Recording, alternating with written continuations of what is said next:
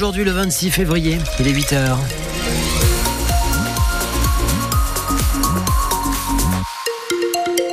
La circulation, ça donne quoi? Bah, C'est la reprise. C'est la reprise aussi pour les embouteillages.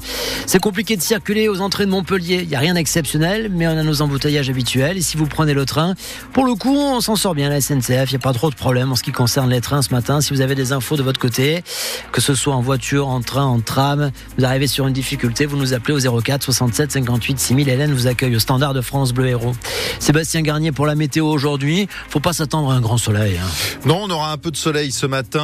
Euh, passages nuageux également, mais cet après-midi, ça sera bien gris, euh, en particulier sur le littoral et en plaine. Les températures maximales vont grimper jusqu'à 13 degrés à Lodève, 14 à Montpellier, Béziers et 7 et 15 du côté de Lunel.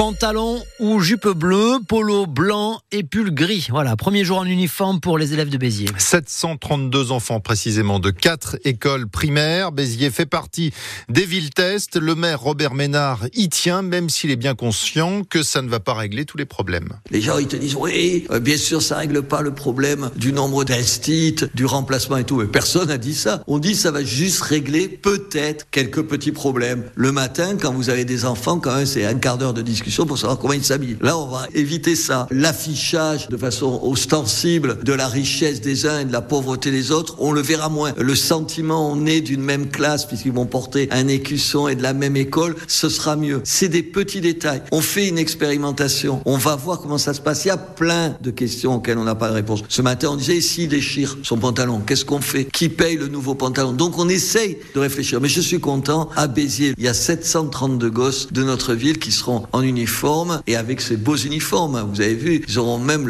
leur blazer à la mode d'Harry Potter ou des mangas. Je sais pas trop, mais c'est ce qu'ils aiment. Et ce matin sur euh, France 2 dans l'émission Les les quatre euh, vérités, euh, Nicole Belloubet, la ministre de l'Éducation, a dit que l'objectif c'était 100 établissements test pour la, la, rentrée scolaire prochaine. Nous voudrions voir si oui ou non le port de la tenue peut apaiser le climat scolaire. A-t-elle dit On sait qu'on apprend bien quand c'est le cas.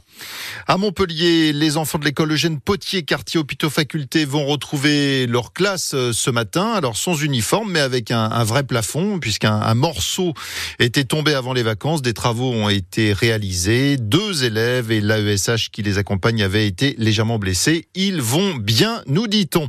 Un feu d'habitation hier soir à Tézan-les-Béziers, rue du commandant Faret. Incendie qui s'est propagé à la toiture et qui a blessé très légèrement deux pompiers.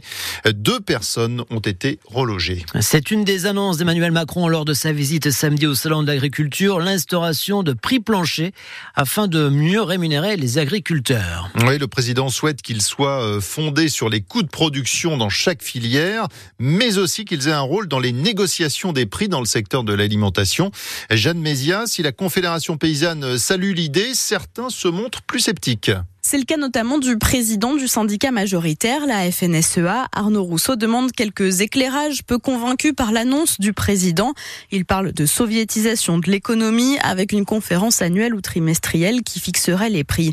Pas du tout d'accord, la Confédération paysanne salue, elle, cette mesure. Il faut qu'on m'explique comment on peut être contre ça, déclare la porte-parole Laurence Marandola, bien qu'elle se dise ultra vigilante sur la manière de mettre en place ces prix planchers.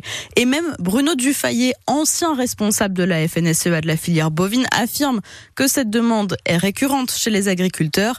Il parle même d'un revenu vital pour les éleveurs.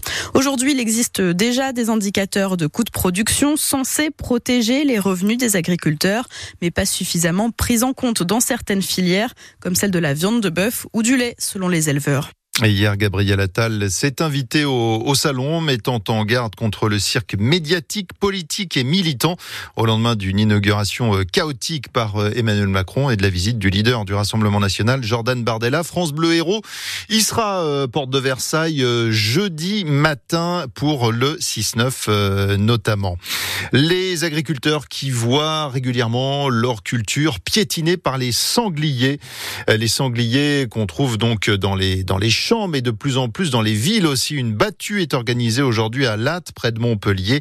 Le, le maire de Latte estime que ça va faire du mal à la faune et à la flore locale. Une, euh, une bonne douche pour les Montpelliérains hier euh, au Vélodrome, c'est pour les footballeurs. Hein. Oui, oui, une défaite, 4 buts à 1 euh, face à Marseille en clôture de la 23e journée. Un revers cinglant et la pression qui s'accentue au classement. Les hommes de Michel Derzakarian sont 15e, juste devant la zone de relégation. Retour avec Bertrand Queneut sur ce match qui avait pourtant bien démarré.